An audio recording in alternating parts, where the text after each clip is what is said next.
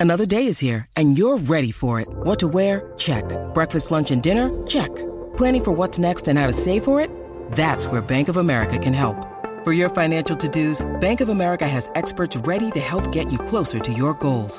Get started at one of our local financial centers or 24-7 in our mobile banking app.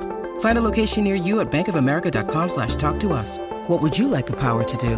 Mobile banking requires downloading the app and is only available for select devices. Message and data rates may apply. Bank of America and a member FDIC. We acknowledge the fact of what it is. Um, we, it's quite different for the for our team, the women's team. With the men have played for 21 years and at home and in front of New Zealand crowds, and you know, I guess in the background, the, the women have been working really hard to develop their game until they get an opportunity to play at home, and that mm. happened um, twice so in a fast four, um, I think in 2019, and then obviously three years ago with the first exposure on the World Series here in Hamilton. So, and that was an amazing feeling, and we all remember it.